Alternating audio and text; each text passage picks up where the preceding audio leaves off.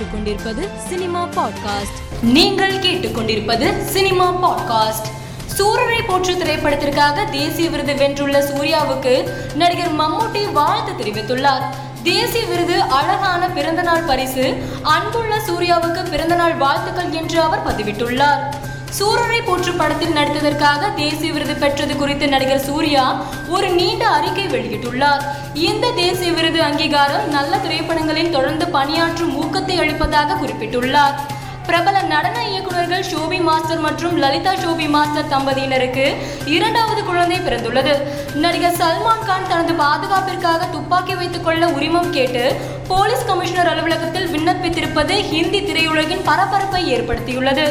இயக்குனர் வசந்தின் உதவி இயக்குனராக பணிபுரிந்த வாலி மோகன்தாஸ் இயக்கும் ரங்கோலி படத்தின் படப்பிடிப்பு நிறைவடைந்ததை கேக் வெட்டி படக்குழுவினர் கொண்டாடியுள்ளனர். தேசிய திரைப்பட விருதுகள் பெற்ற கலைஞர்களுக்கு ரஜினி கமல் உள்ளிட்ட பலர் வாழ்த்து தெரிவித்துள்ளனர்.